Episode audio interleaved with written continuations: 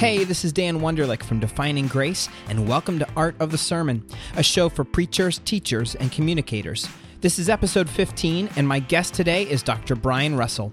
Brian is a professor of biblical studies and dean of the School of Urban Ministries at Asbury Theological Seminary. He spends most of his time at their Orlando, Florida campus. In addition, he's a writer, speaker, and author of the new book, Realigning with God Reading Scripture for Church and World. This work focuses on making sure we're reading Scripture the right way and translating it for those to whom we're called to preach. Here's my interview with Dr. Brian Russell.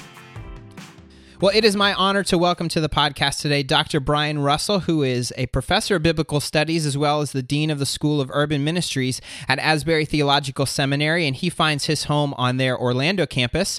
He's also an author, a writer, a preacher, and a speaker, and uh, he was also my faculty mentor while I was a student in seminary. So, again, I am honored to welcome Dr. Brian Russell. Brian, how are you today? I'm doing really well, Dan, and thank you for having me. It's a real privilege, and it's great to catch up with you. Yeah, absolutely. Well, I shared a little bit about your bio, or at least your work bio. Why don't you explain to us what that means uh, in flesh and blood, what you do, uh, a little bit about yourself, and the context of your life and ministry?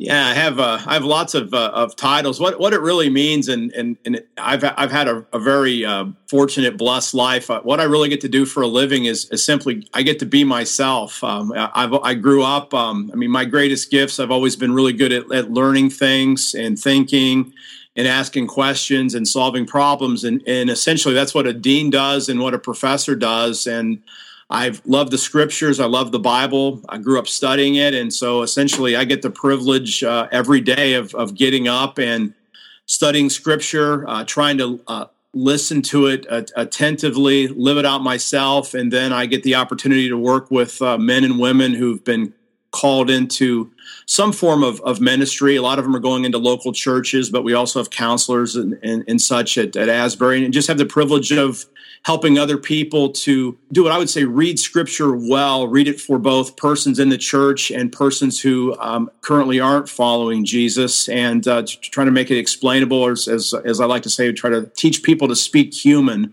so we can study the deep truths and communicate them lovingly, um, compellingly, and in ways that open people up to allowing God's grace to transform them. Oh, that's that's wonderful. And one of the things that I've always appreciated about you, uh, when you were my professor, when you were my mentor, uh, and as I've continued to to follow your work after this, is that in some ways you sort of uh, go against the stereotype of a seminary professor, and that you are obviously very curious, very smart. You can do all of the Greek and Hebrew, you can do all of the grammar, you can do all of the conversational, deep theology, all the historical theology. But for you, if you can't put it into a package that people can understand, you're really missing out on the opportunity to affect change. It's it's actually funny. One of the uh, I, I, was preaching one time when I was uh, was younger, and uh, and I came out, and you know, if you've anybody that's uh, that's preached, people you know say things sometimes awkwardly after the message as they're greeting you and you're walking out. And I remember uh, this guy looked at me in the eye and, and he said, "Boy, I listened to your sermon and, and you're really smart. and, you know, and, and I thought to myself, oh boy, that's like the worst compliment that you could ever get when you're uh, when you're speaking because I because I think that that was his nice way of saying that uh, my language missed the mark and all I really demonstrated was uh, kind of like uh, little bit what Paul says in 1 Corinthians 13. The man wasn't telling me that I was being unkind there, but uh, you know, I, I spoke uh, really maybe beautiful and uh, interesting words that uh, demonstrated my own education, but that didn't that didn't connect with this person at all. And that was a that was a kind of a key moment in my development as a as a speaker. It's, it wasn't you know it's not an ego thing. You don't want it's it's not a compliment ultimately for someone to be impressed by your learning. If the, the bigger compliment is that something that they that you said they were able to really hear and, and in the sense of hearing being able to understand what you were trying to get. And, and the you know the ultimate compliment is when the words that we use can help someone else connect better with god Absolutely. And that, that leads into the question that I like to kick off all of our interviews with, and that's uh, what is your philosophy or approach to preaching in general? And I probably, a lot of it will relate to what you just spoke to, but if you have a sort of a mission statement or a guiding principle for your preaching, what might it be? I kind of said it. Uh, what, what I like to say is uh, I read the scriptures in search of the, the deepest truths in the Bible so that I can ponder them, reflect on them, live them out in my own life, and then communicate with others in, in uh, the, those truths in ways that are understandable, loving, and transformative. One of the things I love about our audience is that we have a lot of preachers who get to preach and give sermons. We also have some lay folks and also some volunteers and leaders in churches that get to lead small groups.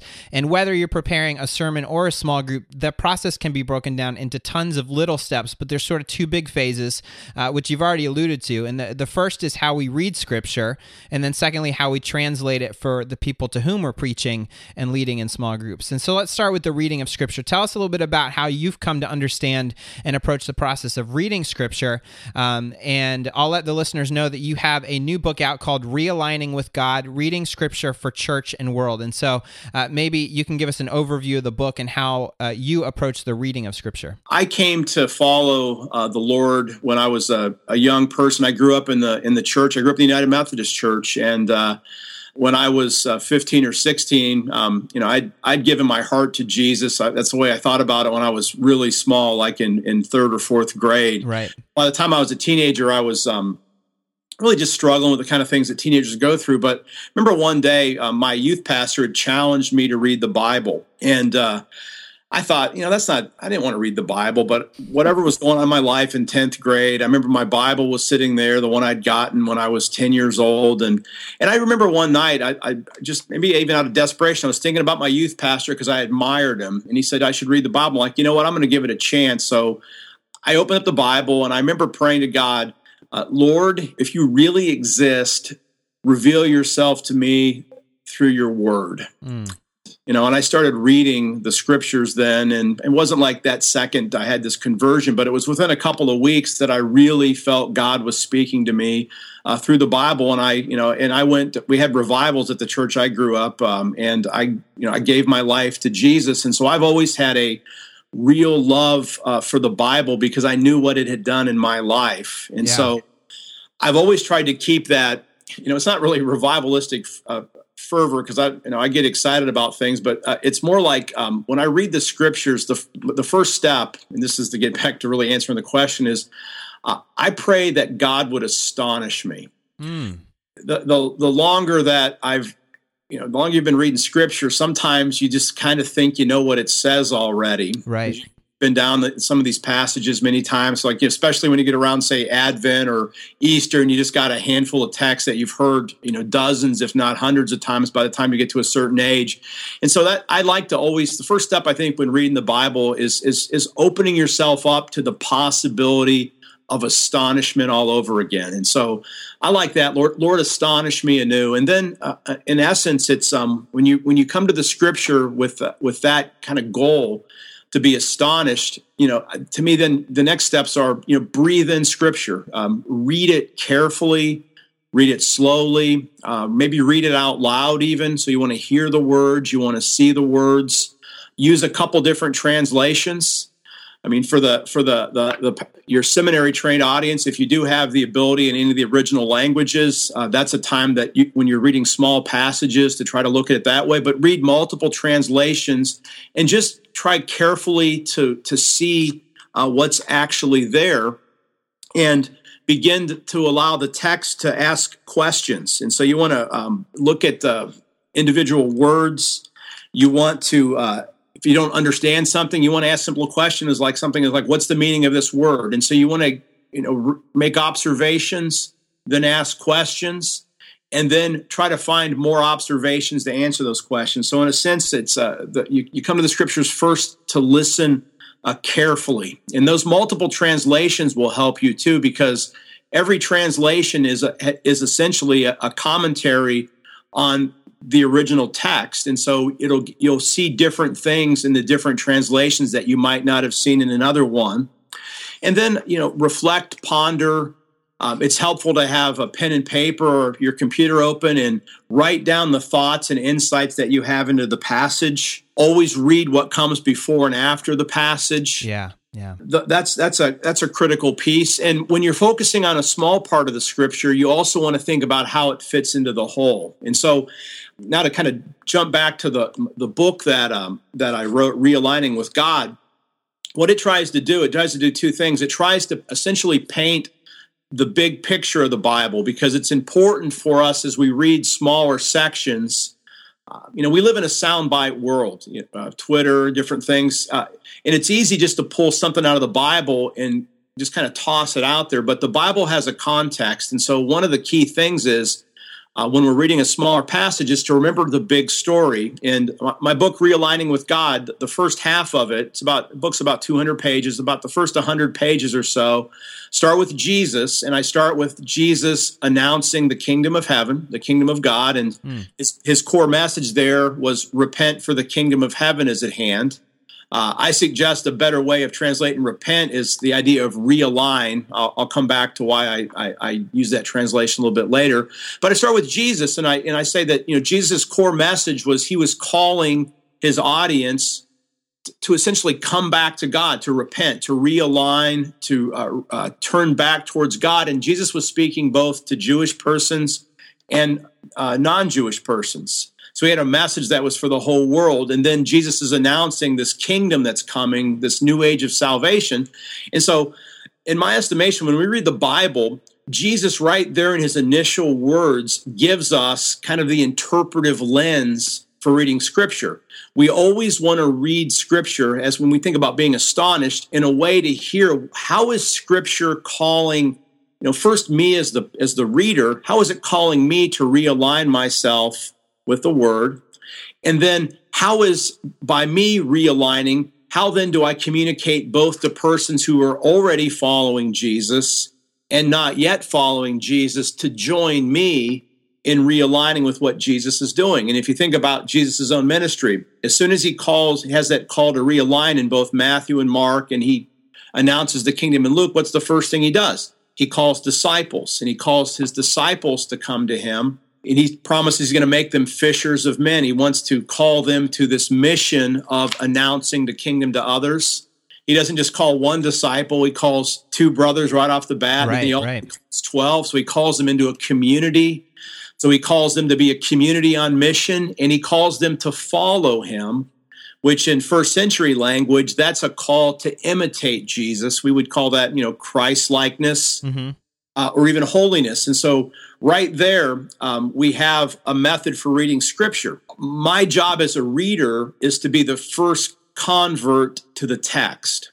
Mm. And then once I've moved to where Jesus is, um, I can help others. And, you know, Jesus, when again, he, he calls people to a mission, he calls people to, to a community, he calls people to holiness. I use the language GPS in my book to kind of summarize that. So I say the G stands for global or local mission. Um, the P stands for persons in community.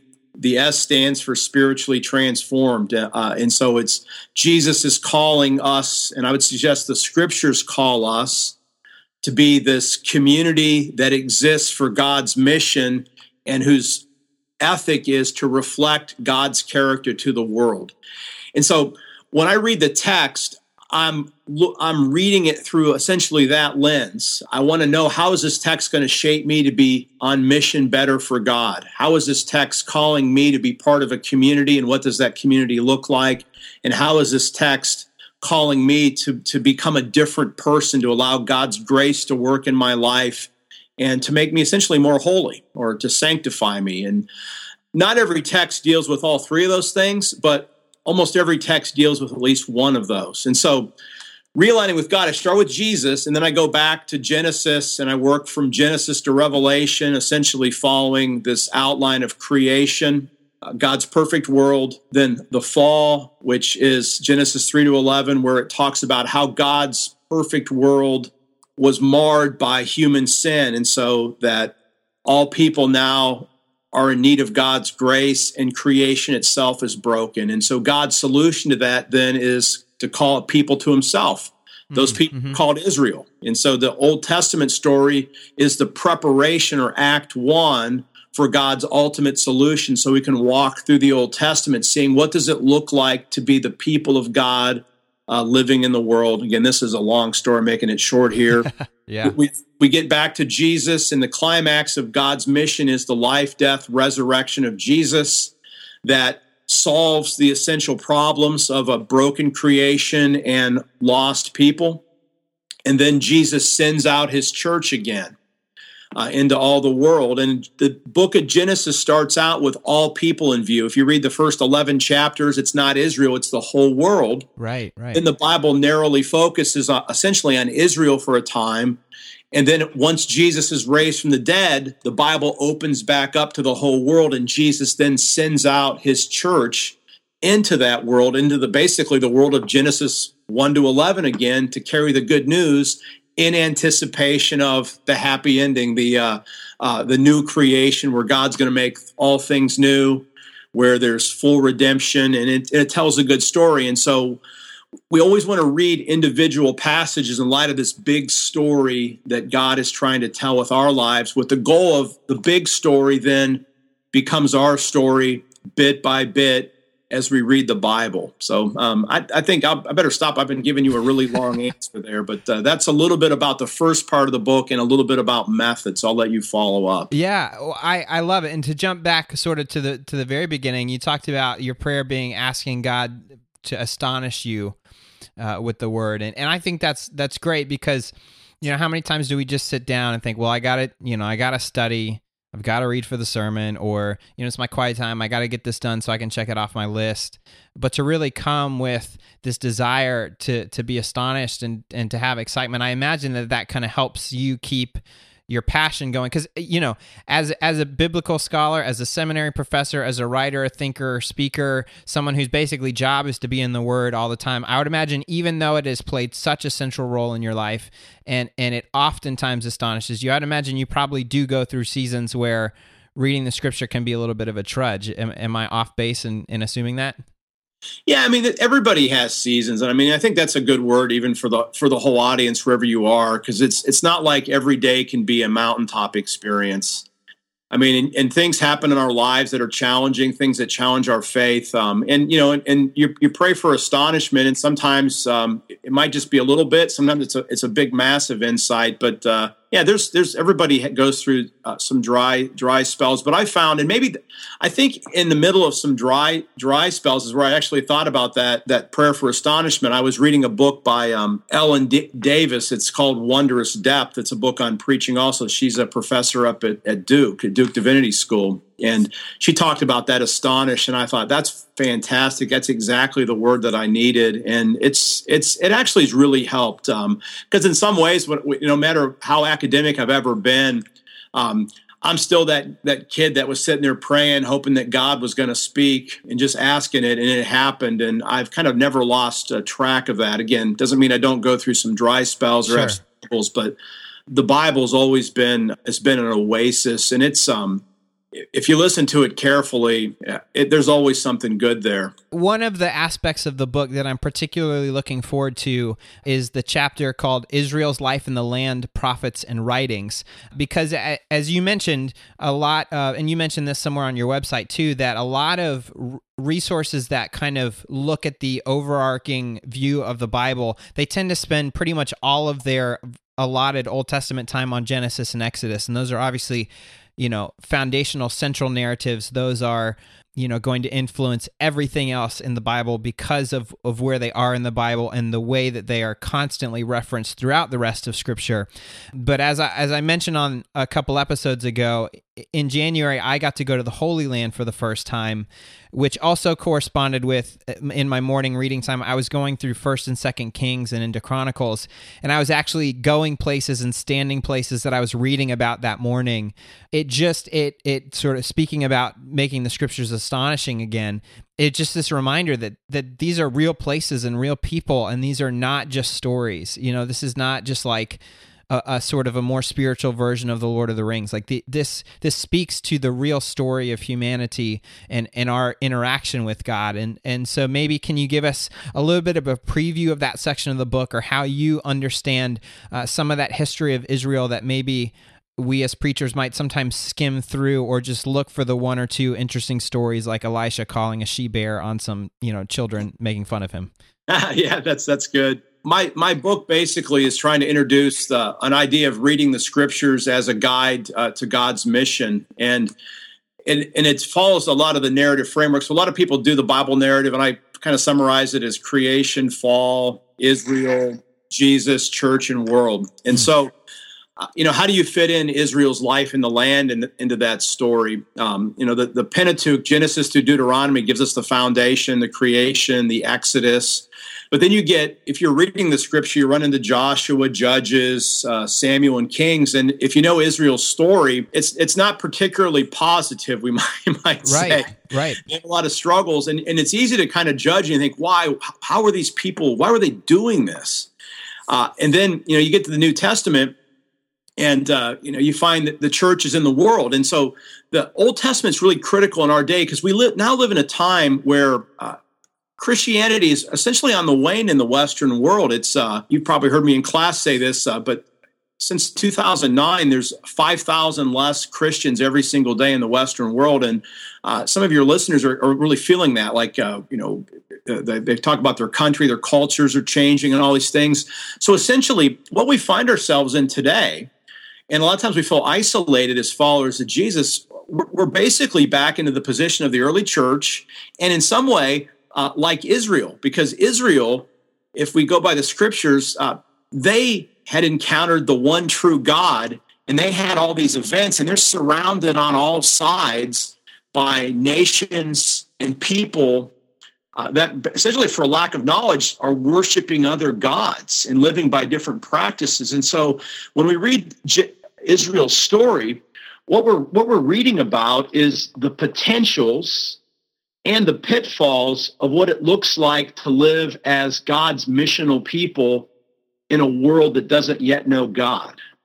Mm. And, and, and so, you know, and in Israel, we also see what it looks like to try to live out that ethos that's central in the Old Testament, but also is reaffirmed by Jesus. And when you, if you summarize Israel's laws and their foundation, it comes down to loving God and and loving neighbor. And again, most of us have have uh, you know could, could could probably recite that as the great the great commandments, the two great commandments. But um, Israel's story there in the land um, shows us what it looks like when that works out and when it doesn't. And it essentially Israel's life serves as um, an encouragement and exhortation to faithfulness and simultaneously a warning against the dangers of disobedience. And positively, we're exhorted then to love God and love neighbor. And the Old Testament and its legal system and its ethic were designed to allow Israel to reflect that to the world if they lived out the law. But what's interesting is um, the Old Testament holds on to all of Israel's mistakes. Mm, mm-hmm. you know, how many countries or how many places write their history and put all their bad examples in there? Right, right. But it, it's there for a key warning because, and this is important even for the 21st century now, we're back trying to be God's people surrounded on all sides by persons who are worshiping different gods or no gods at all, all these different world religions. If you flip love for God, what's the opposite of it? It's, it's idolatry. Uh, in, in, in idolatry, at least in the Old Testament, it wasn't simply that Israel didn't believe in their Lord anymore. It's that they other, let other gods come to the same level as the Lord you know? And so idolatry isn't just not believing god and true god anymore. It's trying to think that you can believe in the true god and mix all these other gods in. And modern people believe in just as many gods as the ancients did. We just don't call them gods all the time. We have things like money power uh, sex and you can just run through the limits of things that we elevate to the level of god and so israel's history really warns us about the opposite of loving god which is idolatry and that would just, mm. and we could go on for a long time just about that. And, you know, the flip side of loving neighbor is what? It's injustice. Mm-hmm. What does it look like when we don't love our neighbor? And Israel essentially got itself into trouble because of idolatry and indifference to justice. And that's then where the prophets fit in.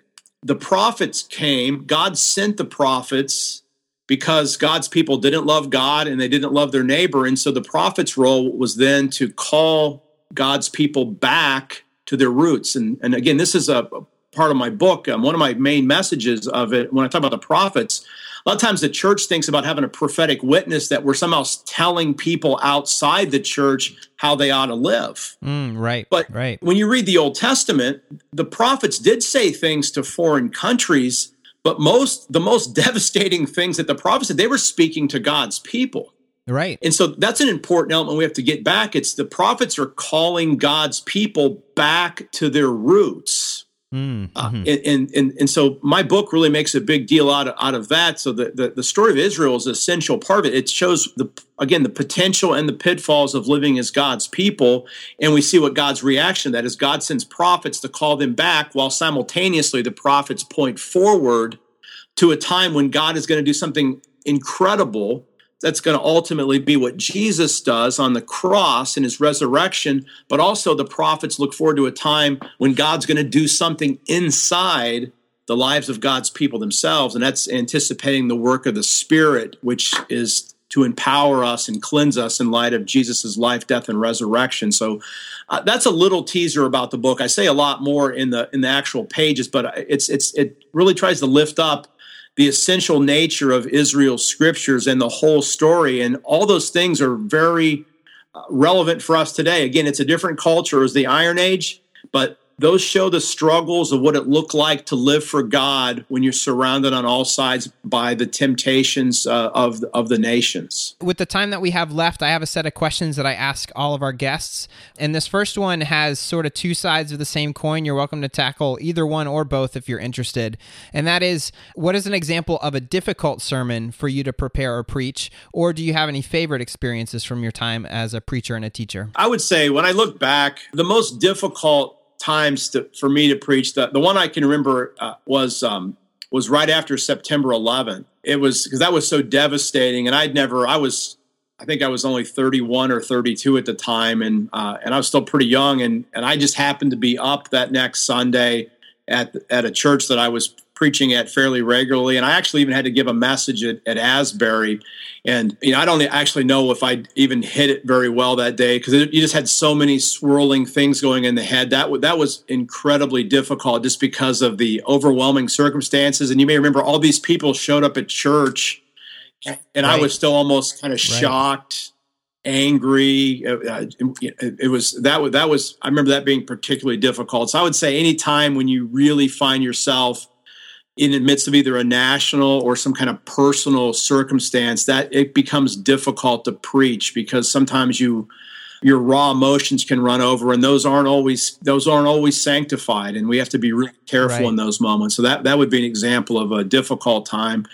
I mean favorite times to preach um, i have to say i've always really enjoyed preaching. What i what i did when i was preaching regularly is i would plan out uh, series in advance because one of the things that's always helped me to preach. Um, I've always been pretty good at exegesis. I mean, that's kind of my background, but the part that I always have to work on is, is illustrations, kind of bring the text to life. And so I like to prepare well in advance, at least in part. I mean, there's always the big prep right the week before, but I try to get, right. get things laid out and then kind of let the sermon kind of percolate around. And I've always found that the illustrations kind of find you once you've done the exegetical work if you give the sermon time to rest. So my, my favorite times have been when i've put together series. I always like to preach uh, through books not meaning every verse but different key passages in a book. And, I, and some of my favorite experiences have been putting together series on the some of the lament psalms in the book of psalms. And those were just so fun because the they've they've been so meaningful in my own life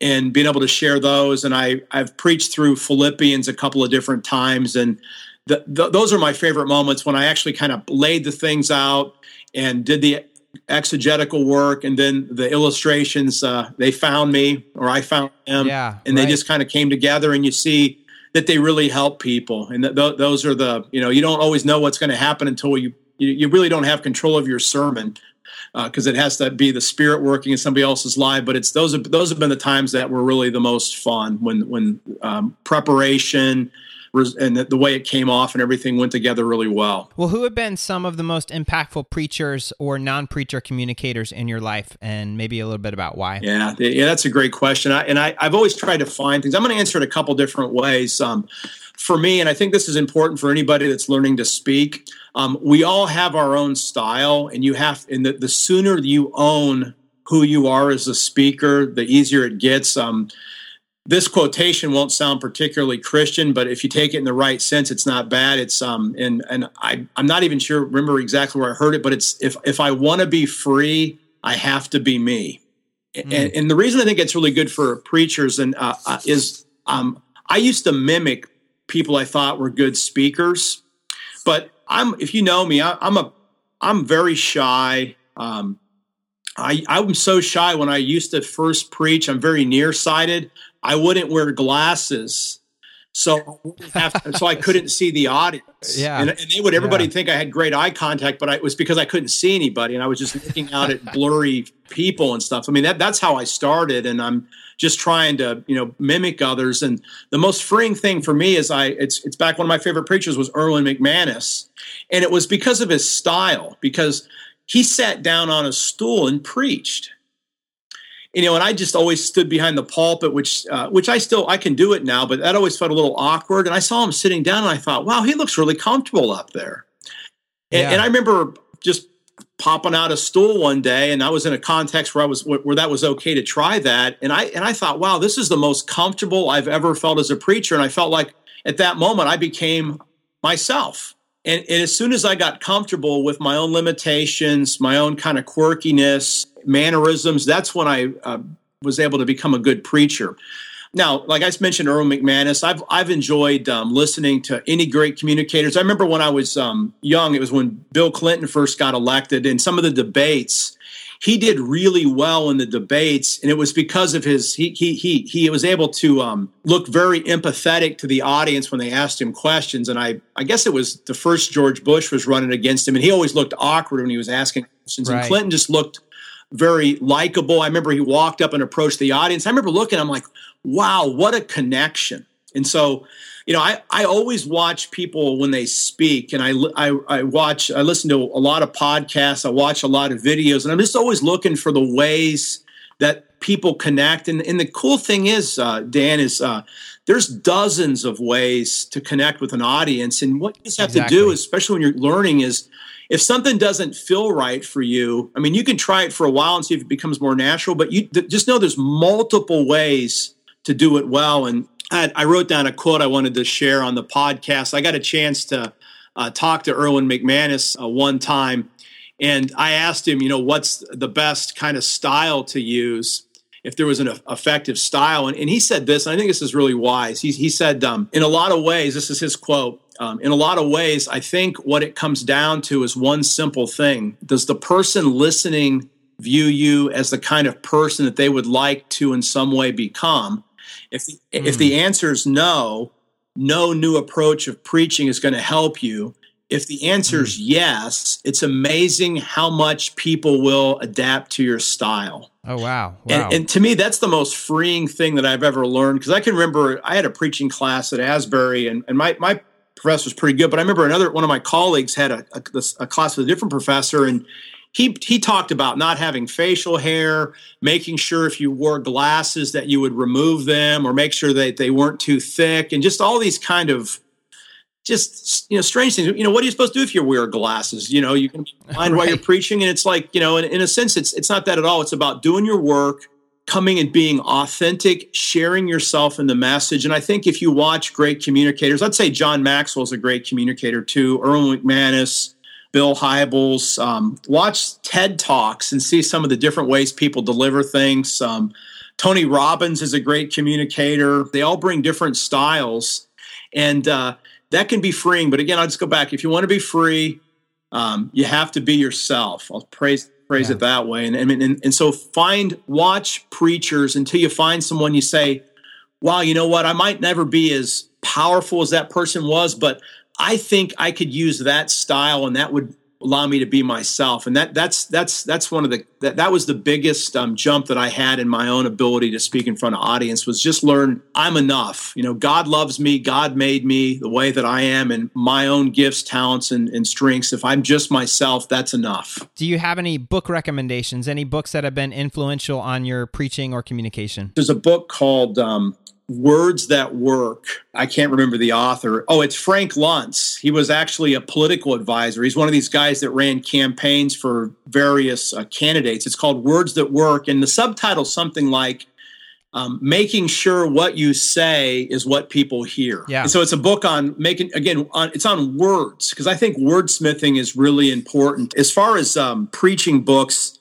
I don't have a lot of recommendations. Um, I I just think uh, to to learn how to that you just want to listen to a lot of good speaking and read lots of, of, of, of, fiction. That will help you to learn how to speak and tell stories really well. And you know my you know my own favorites, and it's always that's always so subjective. I, I love John Steinbeck. I love Ernest Hemingway and the the elegant way that they were able to write really strong, clear sentences. And those are some things that have helped me. The last thing is if there are folks out in our audience that want to get in touch and say hi or have questions or just want to follow what you're doing, what is the best way for them to to follow your work? Yeah, the uh, the best way is I, I, was able to get my own name for a domain, so it's um it's easy. Um, Brian B R I A N Russell uh, dot org. So brianrussell.org. And there's two S's and two L's in Russell, and that will get you to my uh, my blog and some different uh, different resources. And I I try to blog regularly. I have a lot of good um, good essays and some things on preaching, and uh, even excerpts from my book and stuff are on there. But that, that's a great place to connect with me. Awesome. Well, thank you so much for being with us today, Brian. Uh, all of your wisdom, all your experience. I know the book is going to be great. I can't wait to get my hands on it. Thank you so much for your time today. Oh, you're welcome, Dan, and uh, thanks to your audience for listening. It's a it's a privilege to have an audience, and so just thank you very much. Thank you so much for joining me for episode 15 of Art of the Sermon. You can find show notes, including links to some of the things that we talked about at artofthesermon.com. As always, I would love to hear what you think about the show, and I want your input to be a part of the conversation. So you can connect with me through Facebook, Twitter, or Instagram, all at username Art of the Sermon. If you'd like to support the show, I would encourage you to subscribe to the podcast through iTunes, Google Play Music, or your favorite podcast app so that new episodes are downloaded as soon as they're live. And of course, in addition to sharing the show with your friends, the best way to help us out is to leave a review in the iTunes store. This lets iTunes know that you care about the show and want other people to find it. Our next episode is scheduled to go live on May 19th, and so in two weeks, you'll get to hear more from my interview with Dr. Brian Russell. Thank you again so much for joining me, and I'll catch you next time on Art of the Sermon.